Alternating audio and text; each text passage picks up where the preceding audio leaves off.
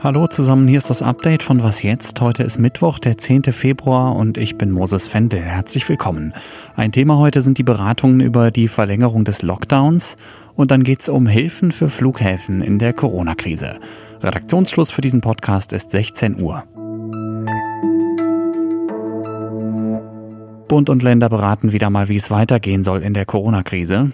Dieses inoffizielle Gremium steht in letzter Zeit immer öfter in der Kritik, weil es eigentlich gar nicht vorgesehen ist im Grundgesetz. Und man hört immer wieder Stimmen, die sagen, dass das Parlament bei diesen Entscheidungen, die ja mehr oder weniger tief in unsere Grundrechte eingreifen, mehr Mitspracherechte haben sollte. Ich fasse mal kurz zusammen, worüber heute diskutiert wird und was da entschieden werden könnte.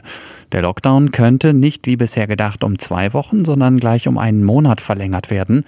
Das steht zumindest in einem neuen Entwurf des Bundes. Wenn das wirklich so käme, würden die bisherigen Beschränkungen bis zum 14. März bestehen bleiben. Allerdings soll es laut dem neuen Entwurf auch Ausnahmen geben. Die Länder könnten demnach selbst entscheiden, ob und wann sie die Schulen wieder aufmachen. Und Friseursalons könnten, wenn es so käme, ab dem 1. März unter Umständen wieder aufmachen, heißt es in dem Papier.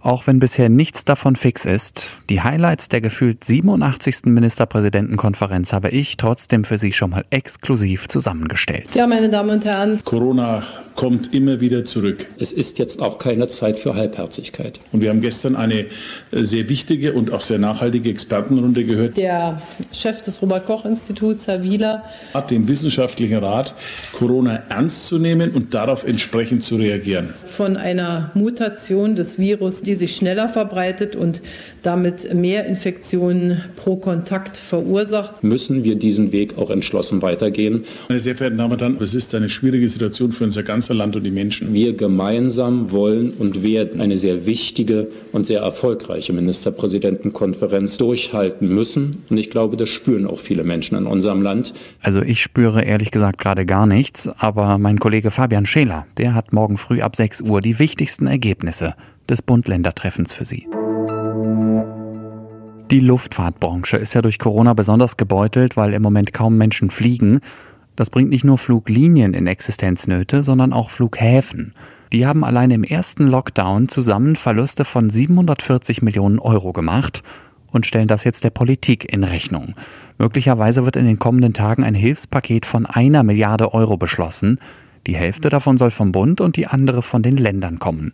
Zeit Online Mobilitätsexperte Sören Götz. Hallo erstmal. Hi, grüß dich. Um welche Flughäfen geht es und erklär mir doch bitte mal kurz deren Notlage. Ja, also im Prinzip geht es da um alle Flughäfen, egal ob groß oder klein, Frankfurt oder Paderborn. Die Corona-Krise ist da an keinem vorbeigegangen.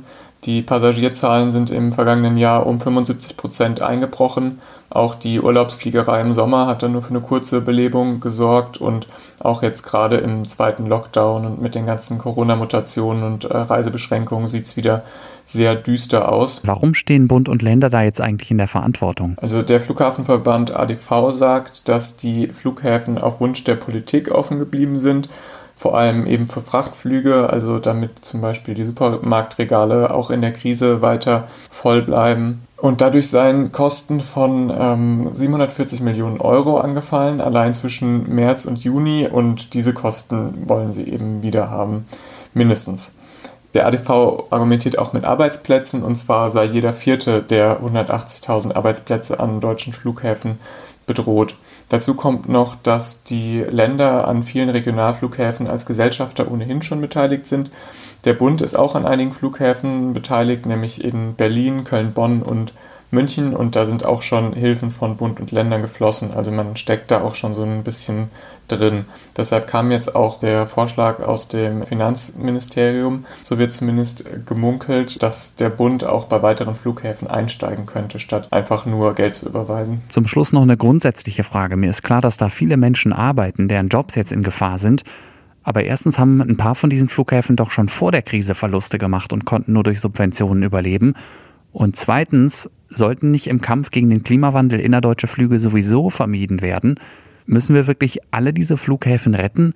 Ich meine Hahn im Hunsrück Dortmund, was ja ganz in der Nähe von Düsseldorf ist, Paderborn, Lippstadt. Ja, du sprichst da einen Punkt an, der schon ziemlich lange auch diskutiert wird. Also laut dem Bund der Steuerzahler werden jedes Jahr 100 Millionen Euro an Subventionen nötig, auch schon vor Corona. Und zwei Drittel der 24 Verkehrsflughäfen in Deutschland sind nun mal nicht profitabel. Und profitabel sind eigentlich fast nur die richtig großen. Deshalb fordern schon seit einigen Jahren Umweltverbände, Grüne und Linke, die überflüssigen Flughäfen zu schließen. Aber oft setzt sich dann eben doch die lokale Wirtschaft und die Politik durch, für die die Flughäfen auch vor der Tür einfach praktisch sind und auch mit viel Prestige verbunden. Danke, Sören. Sehr gern.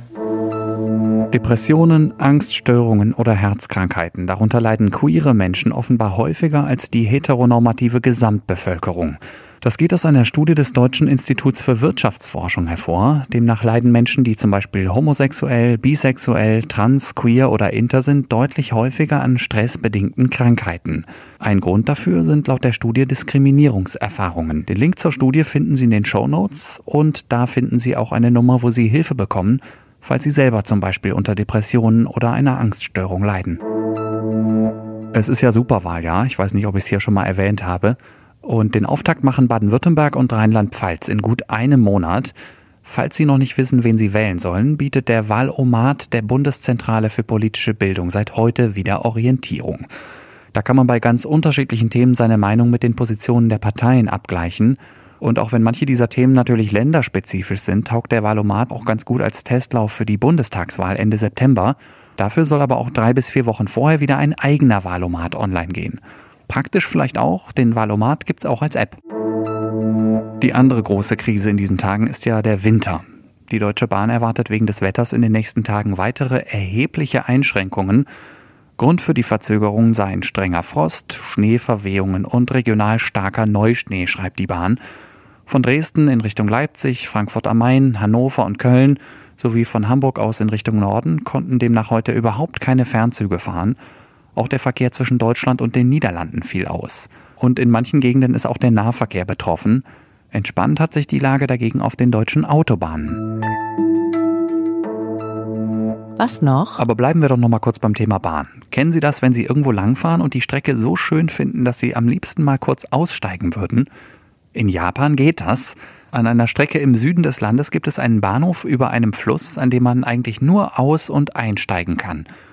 Die Station heißt Sairyu Miharashi, übersetzt ungefähr Aussichtsplattform am klaren Fluss. Und sie hat keinen Ausgang, also auch keine Treppe oder irgendwas.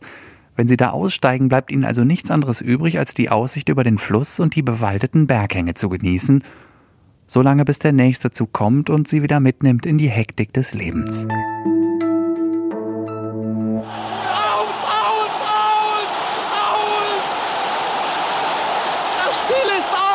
Ja, auch die schönste Podcast-Folge ist irgendwann zu Ende. Das war was jetzt am Mittwochnachmittag. Ich heiße Moses Fendel. Machen Sie es gut und bis bald. Also, wer ist eigentlich Weltmeister? Ah ja, Frankreich.